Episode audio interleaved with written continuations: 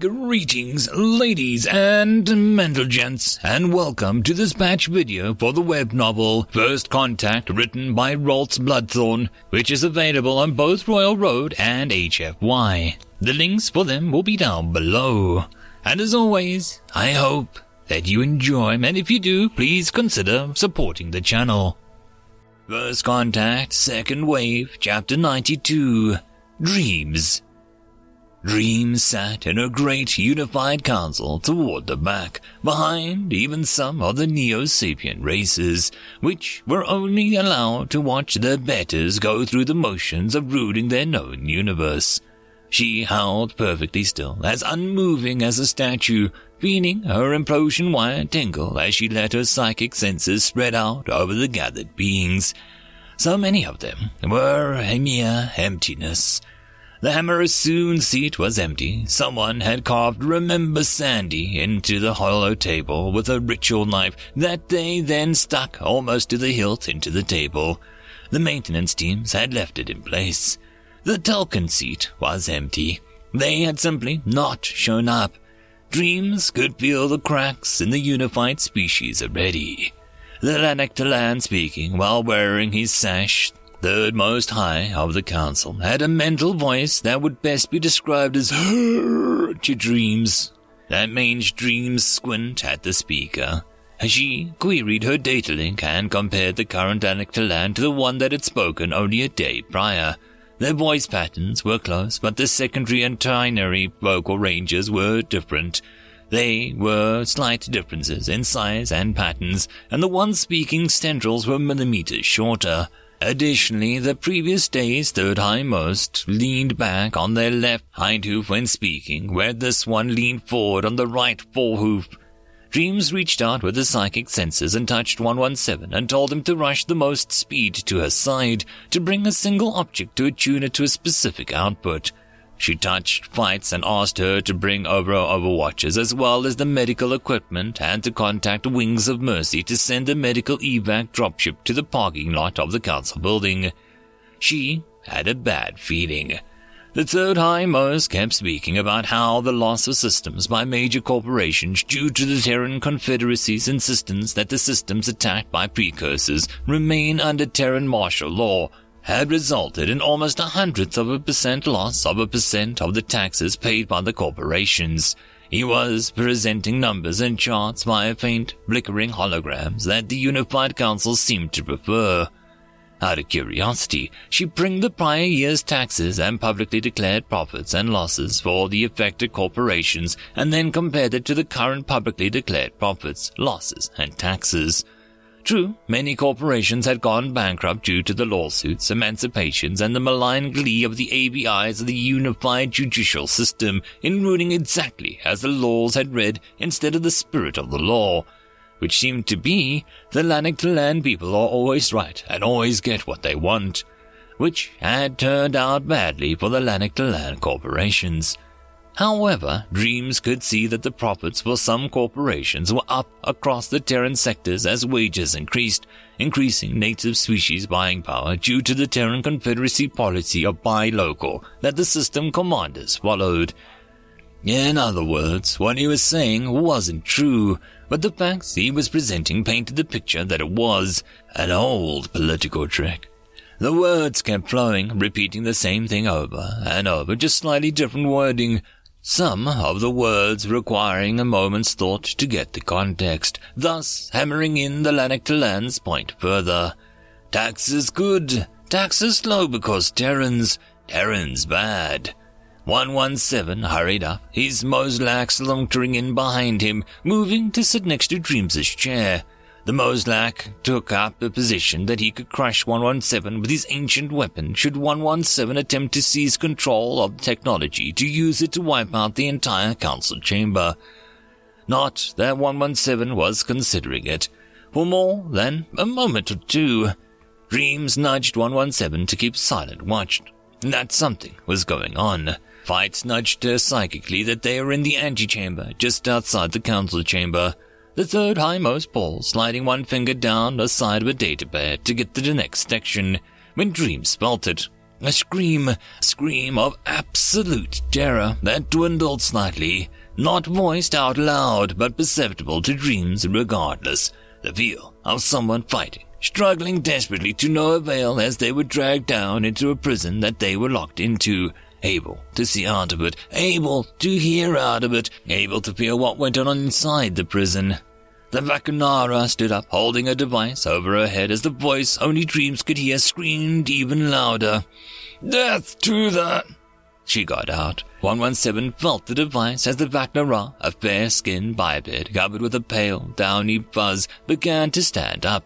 His psionic abilities trained and honed to a fine edge.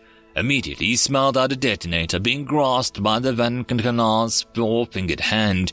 Could feel the wiring, could taste the blasting caps, could hear the singing of the implosion charges covering the Vacnara's waist and belt of the destruction. There were eight charges practically angled and built to direct their power straight at Dreams' seat. Before she was standing, she all the way up, 117 reacted with his Terran marine training, reaching into the unshielded electronics of a data link, jumping to the explosive suicide pulse electronics, stilling them, disconnecting them. He felt an odd code surging and twisting in her implant, preventing her from screaming, and shut down the implant for good measure, even as he slapped the device Dreams had ordered him to bring onto the floor and triggered it. In a split second before the device went off, the Vacnara was still standing up. Dreams reacted instinctively to the threat. She started to lash out and burn away the Vacnara's mind, but Dreams could still hear the wailing scream of protest from deep inside the Vacnara's mind. Instead, she only paralyzed the Vacnara, stunning its motor cortex and interrupting its autonomous systems for long enough to cause her to black out. The personal protective screen spun up instantly, creating a dome of pure energy that looked like an interlocked hexagons. At the same time as two more voices began screaming for help in Dreams' senses as the Tanavaru and the Savanchan both stood up and leveled needler pistols at Dreams. 117 reached out with his data link, jumped the two would-be assassins and then, at their weapons, he simply turned the weapons off. The two would-be assassins screamed, Death to the Lanaktalans, as they pulled the dead triggers, pointing their weapons at Dreams, who lifted a blade arm to rest on her chin, even as she reached out with her senses and knocked both out. Both warborgs were already moving, stepping forward, their eyes splashing to green and then amber, and then finally red as weapons deployed from their back. Heavy-duty APERS shells loaded up in their cannons, and their defensive systems came online. Remain seated, the two warborgs shouted. Everyone who had started to jump up collapsed back into their seats. Silence! They followed it up. Mouths closed, screams of fear were swallowed. Everyone sat silently, staring at what they had just reminded were massive combat cyborgs, swallowing any words that they had. Dreams almost started giggling at the realization that for the first time in who knows how long a bunch of politicians sat with their mouths closed. She transmitted data to fights on what races had just tried to kill her. Medical personnel started rushing in, heading to Dreams' seat and then stopped, their mouths working. Two dropped their cud to the floor. Do not move! This area is under martial lockdown. The Warborg shouted.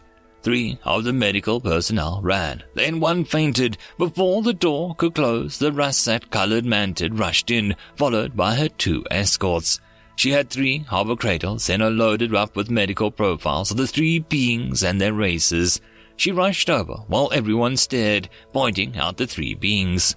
Security forces, Lanaktalan, rushed into the council chamber and found themselves staring at the guns of two warborgs with crimson eyes.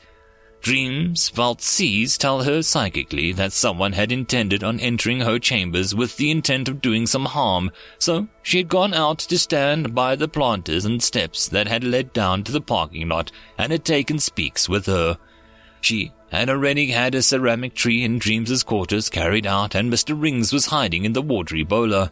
She, Mr. Rings, and Speaks were watching the medevac shuttle landing in the parking lot on the hot drop. The Lanaktalans looked to see Dream sitting smugly inside the dome interlocked hexagons and reached for their weapons.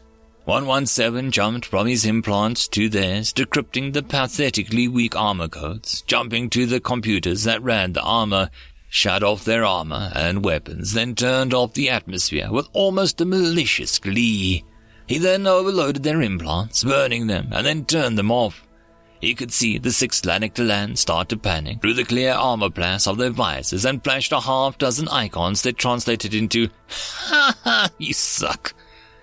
Fights was having each would-be assassin loaded up into med cradles, putting them into stasis so deep that all cellular activity was ceased. She signaled to Dreams that she had them. Dreams had just finished ordering the forces at the spaceport to recall the shuttle and lift off. 117 sent commands to the electronics in the diplomatic quarters to reboot, wipe, and leave behind the malevolent BI slicer boys in the memory, hiding under the supposed diplomatic notes. The lawyers, Johnson, Jackson, and Johnston, were not worried. If something happened to them, their law firms would sue the entire council until they had to use handfuls of dirt to pay off their debts. They and their assistants moved slowly and confidently towards the limo that would take them to the spaceport, filing lawsuits and legal briefings as they went. Almost every being fled from the gray-skinned bipeds as they slowly moved to their limo. At the spaceport, a Talcan male, a ticket home in his hand, ran up and hugged one of the lawyers before racing off to board his flight home with his wife and brood carriers. The lawyers felt a tingle of malicious pleasure at how much the Talcan's happiness hurt the Lanaktalans watching from hiding. Dreams watched Fights leave with patience and motioned 117 with the blade arm she was not resting on her chin. 117 turned off the protective barrier, his eyes on the Lanaktalan security guards who were gasping, foaming at gels, even as the others tried to get their armor off. Well now, this is exciting, Dreams said slowly. She motioned and the warborgs moved back up behind her, their eyes going to amber, I wonder who'd want to kill little old me. She lifted up the chrome domicile chain and swung it slowly back and forth. She held the flick knife and pressed the chrome stud. The blade swung out and locked into place with an audible click, the steel blade gleaming softly in the lights of the chamber. Should I assume, third and most high, that negotiations between the Confederacy and its august body have broken down and you wish the diplomats of the Terran Confederacy to leave the planet? Dreams asked, rubbing one blade arm along the side of her face. The Lanaktalan gave it her, mouth opening and closing silently. Oh, wait, you're not the third hindmost. You're a double, a stand-in that was sent here to get blown up and create an artificial justification for attacking Terra. Dream said, her voice still thick with amusement. The third hindmost just gaped while the others slowly turned around to face Dreams, looks of shock on their faces. Did you really think that my people, much less the Terrans, would not be prepared for combative diplomacy? Dreams laughed. You were willing to kill everyone in the chamber to try and pin the blame on my people. Tri-D cameras, which had been the entire thing happen, swooped in to get the better look, unaware of 117 examining every bit of their circuitry. Dreams knew the entire planet and beyond was watching. To quote my fellow diplomat, speaks with words we fear. You do not know with whom you are fricking with. Dreams said, her voice suddenly serious as the chain stopped swinging. We are the Terran Confederacy of Allied Systems. We have known defeat, but we have never been beaten.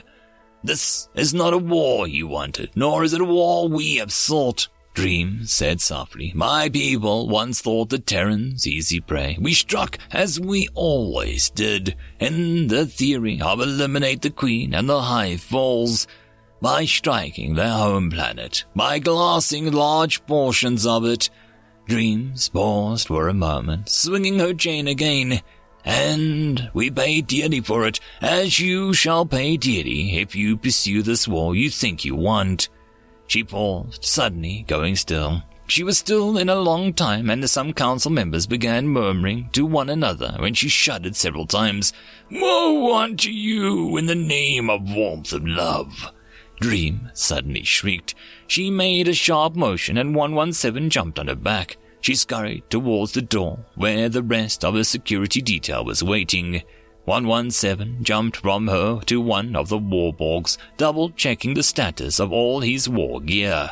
Satisfied, he jumped to the back of the second one, sliding his cybernetic blade arms into the slots built for such. The warborgs moved, one in front, one in the back, their weapons tracking everyone in the room who had so much as twitched. Perverse ones! 117 flashed over a hundred icons in a few seconds. What you have done is obscene, and the Terran Confederacy shall bring such wrath that even in hell your suffering shall be legendary. Dreams shrieked out as she approached the door. 117 touched the door panel and shorted out the entire building's computer network, packed up the toilets, programmed the hollow emitters to display the Terran mail wreathed in fire, reset all the clocks, and bricked the food dispensers. Dreams paused for a moment at the door, looking at the Lanaktalans inside. She pointed one blade arm at the dead Lanaktalan in security armor.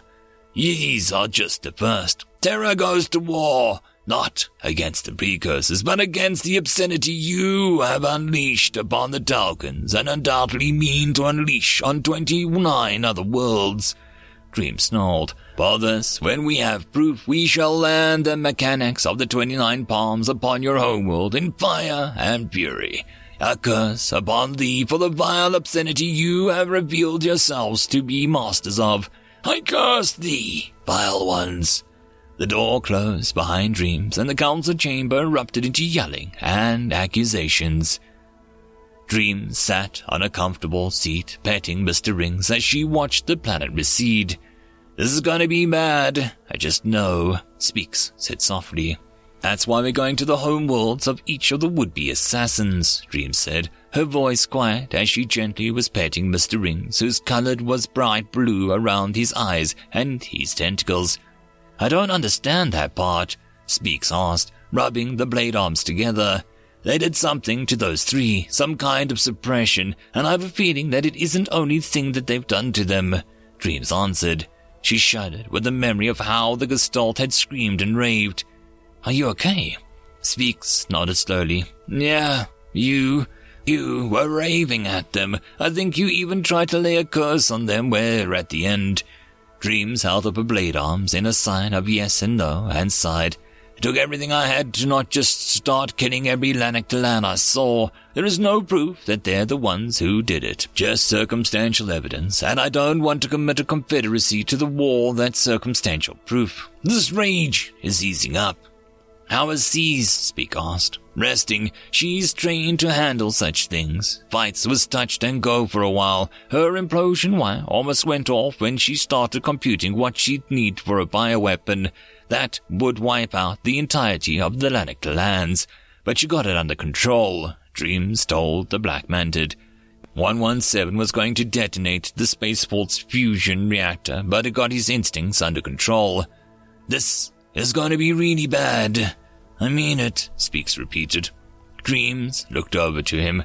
Are you a seer now? Your chitin is a bit dark for prophecy. Speaks rubbed his blade arms together again. Terra hasn't been challenged, hasn't been actually threatened, truly, in a couple thousand years, yet they still worry that something's going to jump out and stab them in the back. There's been a couple wars. Hell, there's been one or two major ones, but they don't realize how hilariously outclassed most of their opponents really are. Speaks said slowly. These Lanaktalans, the unified civilized species group, they're going to do something stupid. We're talking as stupid as when we glassed Terra. I just know it. Dreams didn't scoff. She just waited patiently. How do you know? because the Lanaktalans haven't been challenged in a hundred million years. Every species they have met, they've dominated and dociled and domesticated before the other species even knew that they were in danger. Success for that long, for that many million years, that breeds arrogance and the feeling that they can never be beaten. Hell, when you get right down to it, we didn't beat them. A species, a civilization like that, they don't think anything can threaten them. Dreams shivered. You think they'll end up 1%? Speaks shook his head. No, I think they'll end up xenocided. There's trillions of them, nearly a hundred trillion, Dream said. and the Confederacy has enough bullets for them all, Speaks answered. Mark my words, the words I speak you fear to hear. The Lanaktalan will put a muzzle of a gun into their own mouth while strangling a human child and think that the Terrans don't have the will to pull the trigger. Naad Hive Worlds. Are you okay now, sis? You were touch and go there for a moment. Mantid Free Worlds. Yeah, remind me to thank Terrasol for stepping in. That was a serious feedback loop. Nothing follows. Cybernetic Organism Collective.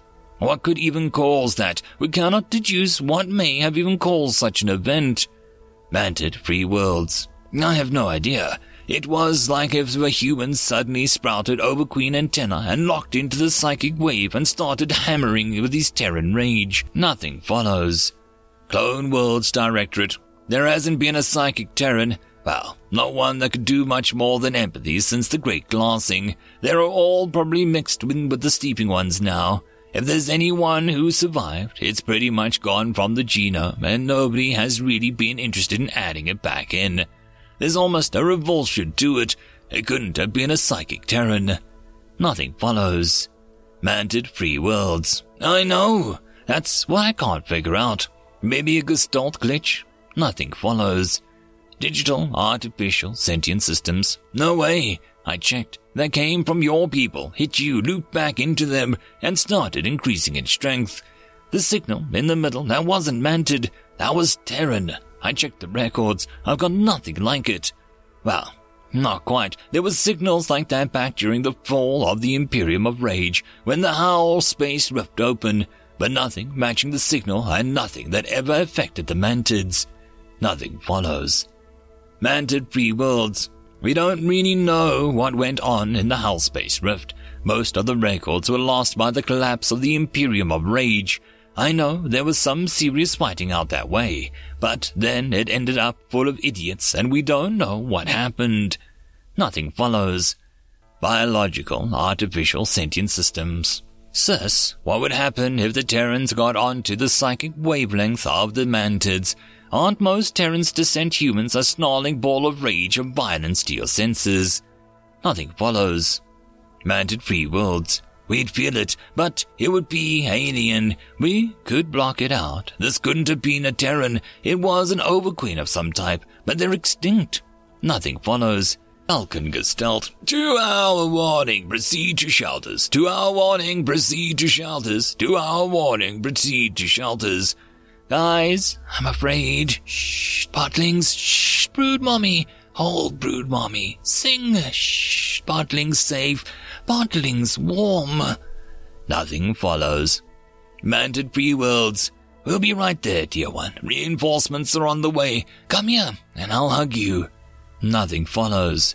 Treana'ad Hive Worlds. You know, there was that Omni Queen signal last year. Maybe there's something to do with it. Nothing follows. Mantid free worlds. I hope not. Nothing follows. End of chapter. First Contact, Second Wave, Chapter 93. 626 enjoyed his work. Before the Terrans had freed his caste from the tyranny of the Queens, he would have been locked inside his own mind, screaming as he performed the menial maintenance tasks at the direction of others and with another skill rather than his own. 626 could imagine no worse fate. He closed any tiny access hatch at the back of the mechanic and jumped out into the wall, reoriented himself, and jumped onto the back of the next mechanic, a vestigial wing fluttering to give him a little aerodynamic boost. The one he had just finished working on, Gunnery Sergeant Hunterston, jerked slightly as his brain finished syncing up with the war gear loaded body. Hunterson flashed 66 an icon of appreciation even as the little green mantid opened up the small panel. His next job, Sergeant Stoner, was waiting for his war gear to be checked out. He was having problems with his left side being tingly and his weapons losing sync. 626 ran the standard diagnostics, saw nothing wrong, ran deep diagnostics, saw nothing wrong, then remembered his lessons in percussive maintenance and ran a physical check on the most problematic piece of hardware. The brain case was 0.21 millimeters from full seating on the left-hand side. 626 held on with his grasping hands and jumped on it, activating the graviton focuses on his little boots, and slammed onto the brain case with 22.32 kilograms of pulse. Hey! The mechanic yelled. Oh, never mind. Thanks, 626. Getting green lights all across the board. Having the ancient war cant of triumph of steel, 626 slapped the hatch shut, locked it, and jumped on the wall and then to the next customer. A lance corporal whose primary cannon array wasn't deploying correctly. Still, humming to himself, 626 kept working. Landfall was in an estimated five hours, and he had many human warborgs to run diagnostics on. Whispers in the silent spaces flew on the back of a butterfly, watching the waving flowers around her as the butterfly moved from one space to another. Here, the landscape was littered with dead warborgs being torn apart with biomechanical creatures. There, the world was barren, removed to rock, and the atmosphere siphoned away. Great creatures slowly moving away from the planet. Over there was a system full of debris, ships, biological remnants, shattered warborgs, crushed creatures, smashed war mechs. Whispers looked about. There! Damaged and broken warborgs, but brood carriers basking in the sunshine holding podlings. She tilted her butterfly, moving closer to that outcome. In defeat could lie in the seeds of victory. The three military intelligence officers watched the iridescent mantis shudder and quiver as her psychic senses reached out to try and define the future of an entire planet. It might be of use, it might be difficult to understand, but the seers were never wrong. That made them a weapon. And Terra never passed up the chance to grab any weapon that might bring victory to a fight.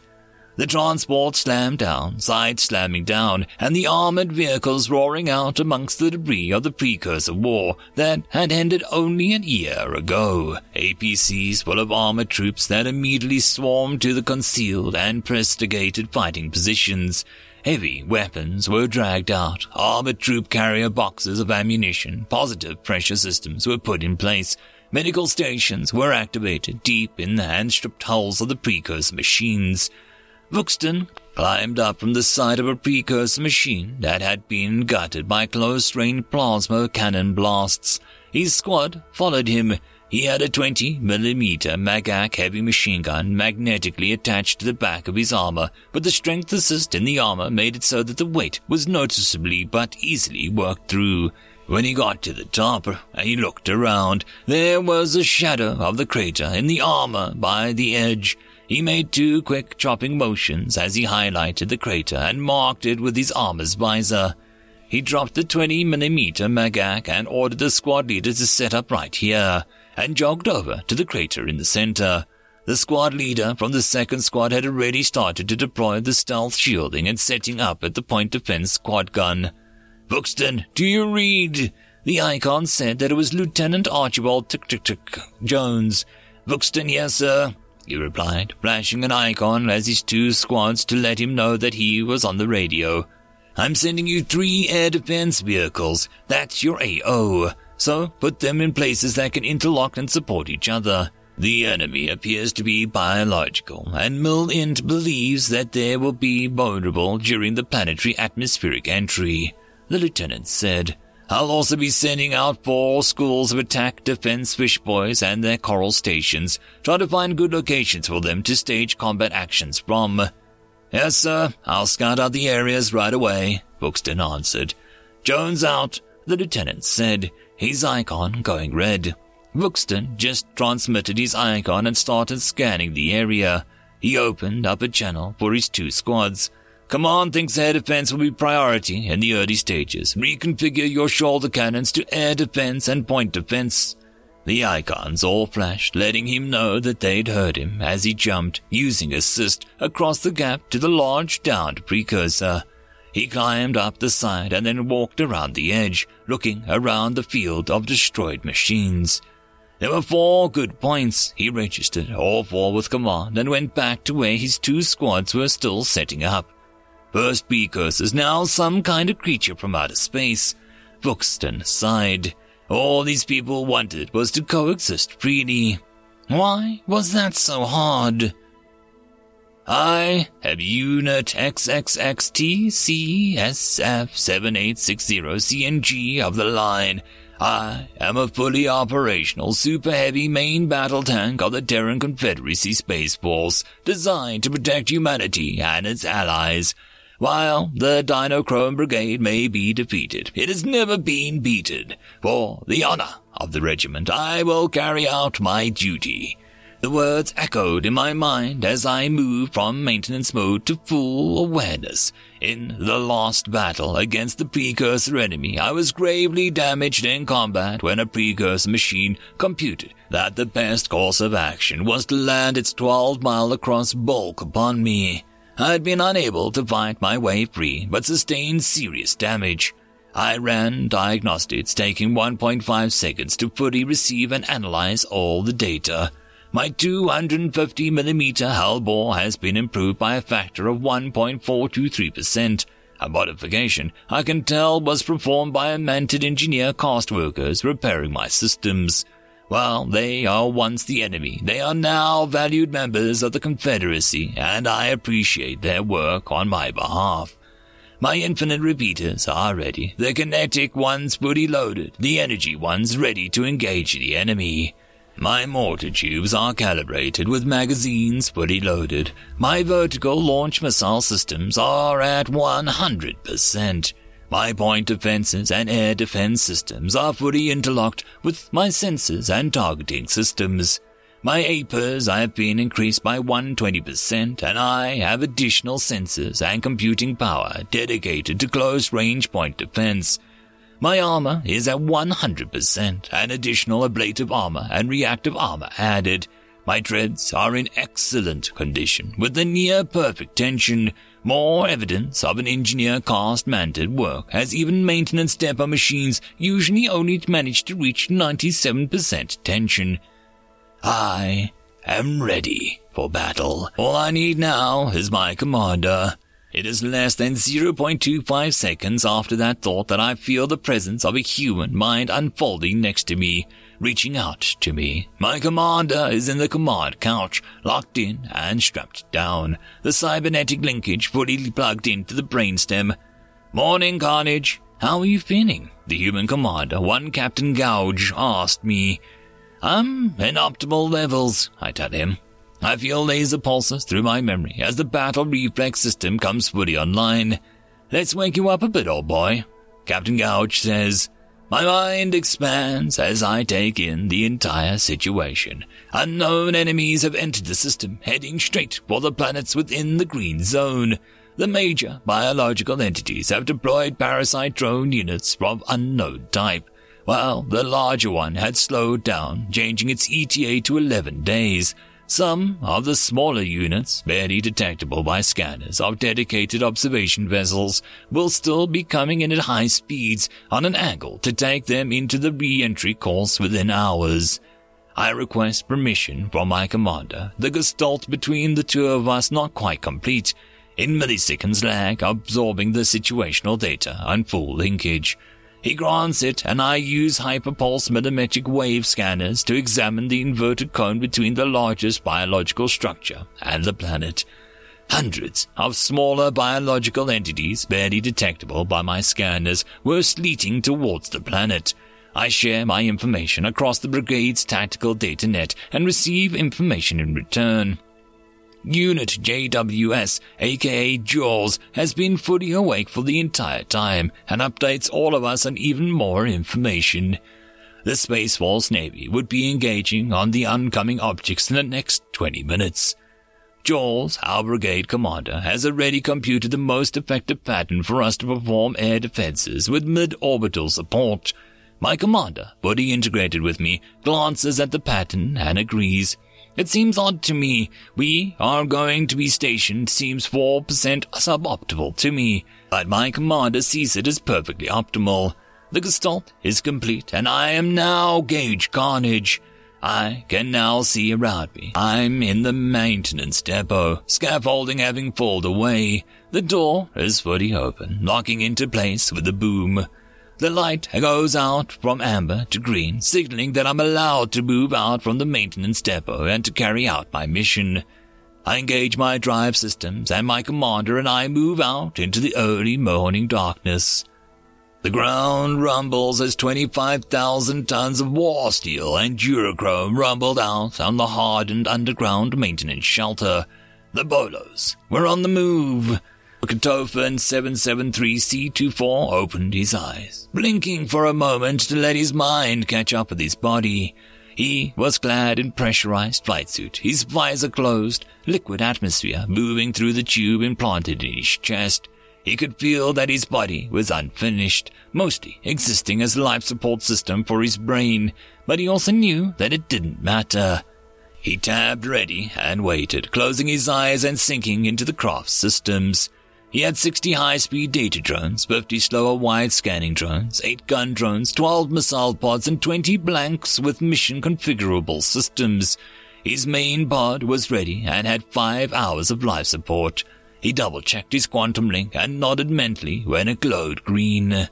He had had to come into battle with a red dot suds before. He didn't like it, but needs must. The light went green and Ricky kicked the massive almond-shaped craft's launch pedal. The carrier's magnetic launch system fired him out silently. No traces, and he waited till he was nearly a hundred miles before hitting the string drive, going full stealth. The cloud of smaller signals, that would be the first thing he passed through. He'd gather as much data as he flew through.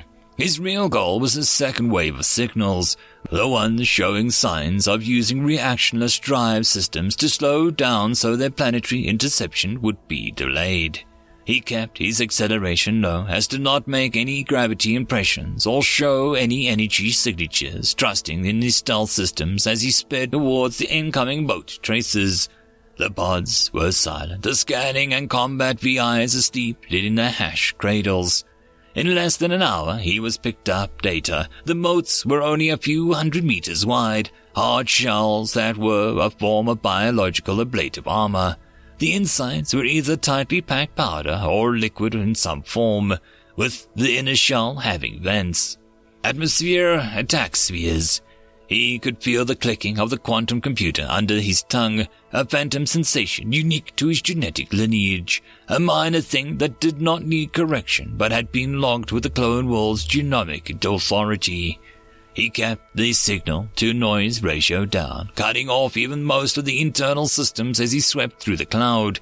His angle of approach designed to keep him from intersecting any closer than a full kilometer away from the motes. He swept into the space again and ran a check on the surface to ensure that he had not picked up any guests. His hull was clean. His external hatches were all still sealed. The next wave was inside a blaze of spheres of liquid layer biological shock dampeners. He checked the readouts. Whatever was inside was soft, spongy sphere inside the object would be able to survive a 15G shock without feeling much more than a 0.04G shock landing troops. He swept on, activating his string drive to clear through the empty space. He kept the speed down to avoid any temporal ripples. Nothing would show him quicker to an enemy than a fourth dimensional scanners by moving fast enough to leave a wake trail in the temporal foam. The next layer he was able to detect was subspace drives, STL drives that did not respond on reaction mass. The sine wave was strange, different than what was loaded in his EEPROM database. It was time. Ricky opened his eyes, not to look at the blank featureless inside of his pod, but instead to deploy his scanners. While sensor nets deployed from his pod, hatches opened in a hull and his drone-controlled pod, letting his parasite pods eject free and spin up their systems. His drones spread out around him, the VIs waking up and stretching, mumbling at first, then gibbering at one another. The gun boys and the other war boys were excited at the target-rich environment. He was already getting returns. Some of them were looked like wasps' nests with tuberous and cancerous growths on them. Others looked like ovoid lumps of cancerous tissue. All of them had red and lime green phosphorus lighting up. Ricky could feel the lumps reaching out towards him, radar, lidar, and other systems scanning him.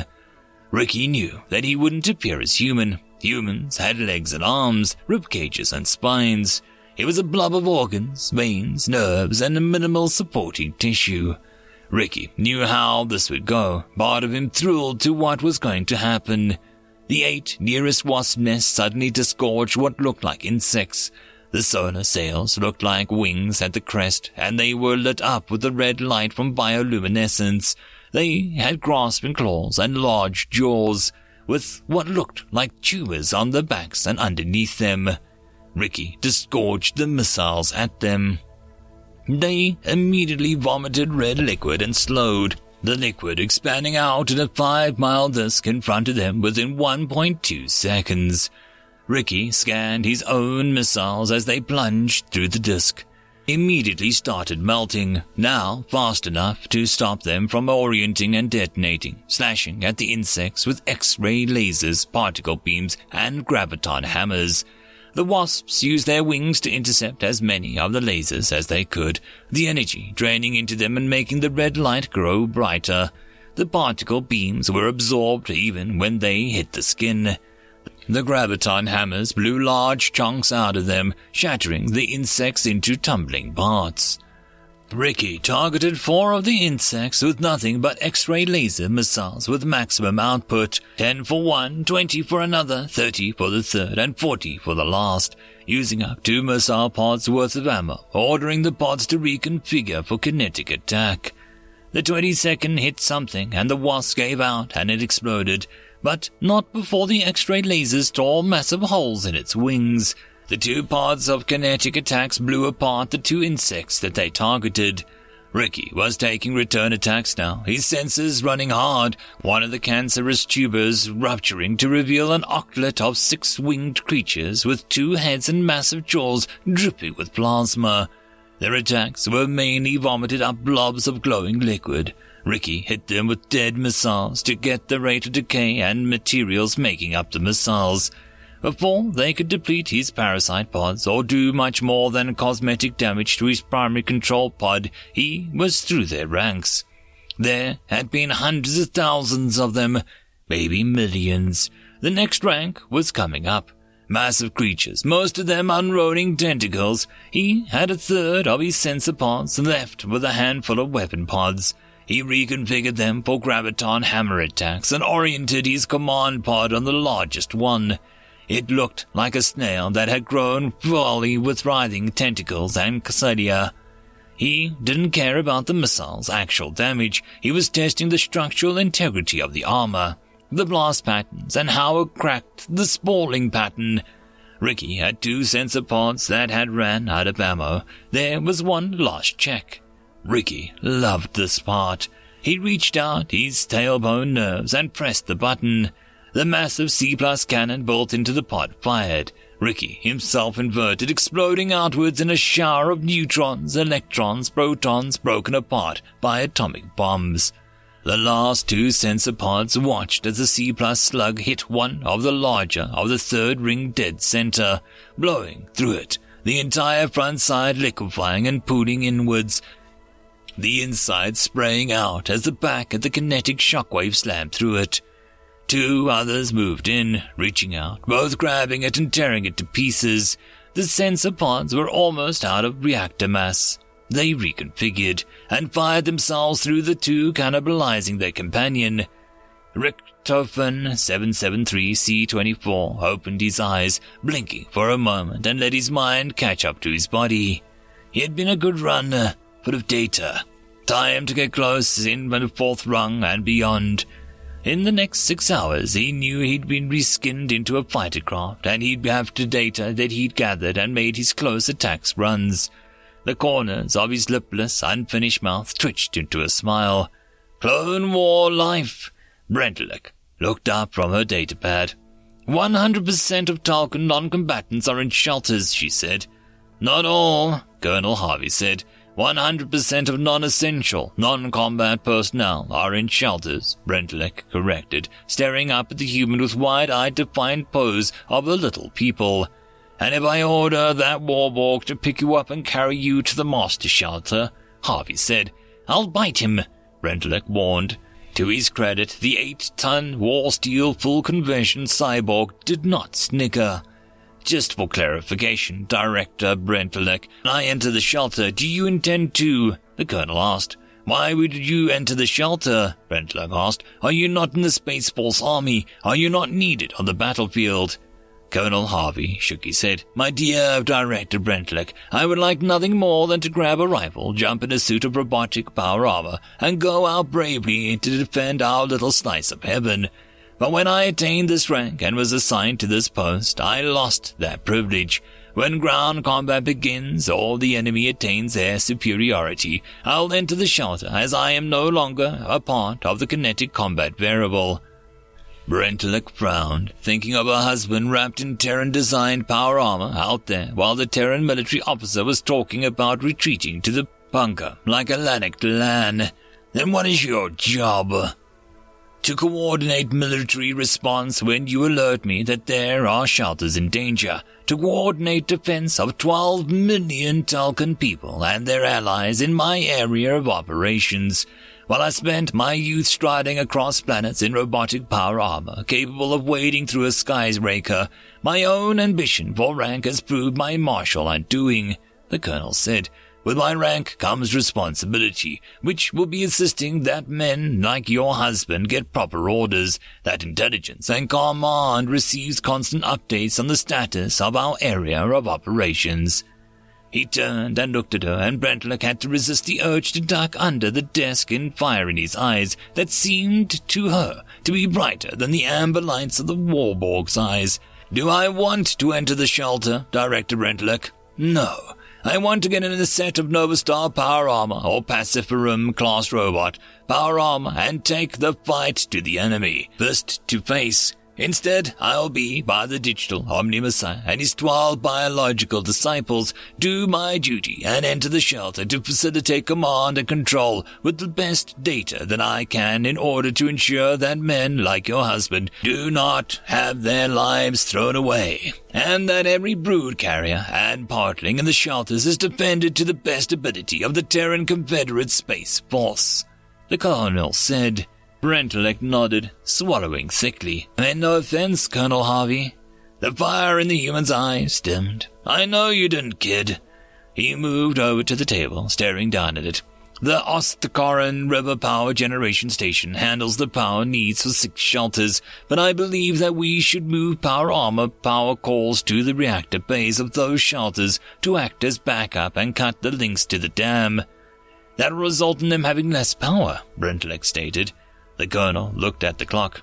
We have two hours before the first wave arrives. He looked back at the map. I am going to order the engineers to collapse all tunnels and pipes in or out of the shelters and order security to go incursion imminent in all shelters. Brentlick nodded. Before the precursor attack, she would have protested, worrying about the brood carriers. Now she knew it was better the brood carriers be concerned and possibly stressed than slaughtered in mass. I agree, she stated. Mantid free worlds. Well, we've officially withdrawn our diplomatic envoys to the Unified Civilized Councils.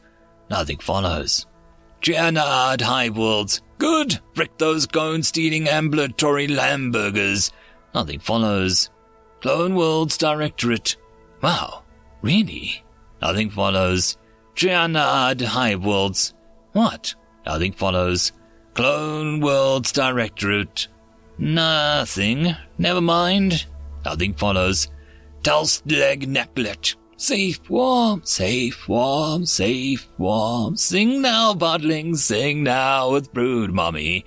One and one is two, and two is four, and three and six is six, and circle, neat triangle, funny square. This is blue, and this is green, and this is yellow, and this is yummy and this is not, and this is icky, and this is yum, and this good podling sing, podling learn, podling smart, podling brave, podling safe, warm, safe, warm, swell off Gleninton, Treana'ad Hive Worlds, hey, I thought the brew carriers don't have data links, how come we keep hearing them singing? Nothing follows. Telkan Gestalt. Sorry about that. Nothing follows. Clone Worlds Directorate. No, no, no, it's okay. Just interesting. Nothing follows. cybernetic organism collective. It's a feedback. We have examined it. We have determined that there is some kind of feedback going on. One of us is broadcasting Telkan species Sex 3's members' songs into the stealth chat unintentionally. We are attempting to determine who is providing this feedback and why so as to clear any static unintentional broadcasts into chat during extremely critical time period. Nothing follows. Treana'ad Hive Worlds. Anyone understand any of that? Nothing follows. Biological, artificial, sentient systems. Robot people fix chat. Nothing follows. Treana'ad Hive Worlds. Thanks. Nothing follows. Rigellian Compact. The interesting thing will be if these guys follow the Lanaktalan protocol of retreating after 10% resource consumption. If so, it's another data point that suggests Lanaktalan are behind this. Nothing follows. Clone World Directorate. I hate to say this, but with a biologically based enemy like this, I'm going to have to call a vote later. Nothing follows. Digital, artificial, sentient systems. A vote. For what? Nothing follows. Clone Worlds Directorate. Moving a genome cracker fleet out there. We're going to need all the data we can get. Nothing follows. Biological, artificial, sentient systems. Yeah, we're going to need the data. We'll join you with a biomass fleet. Nothing follows. Mantid free worlds.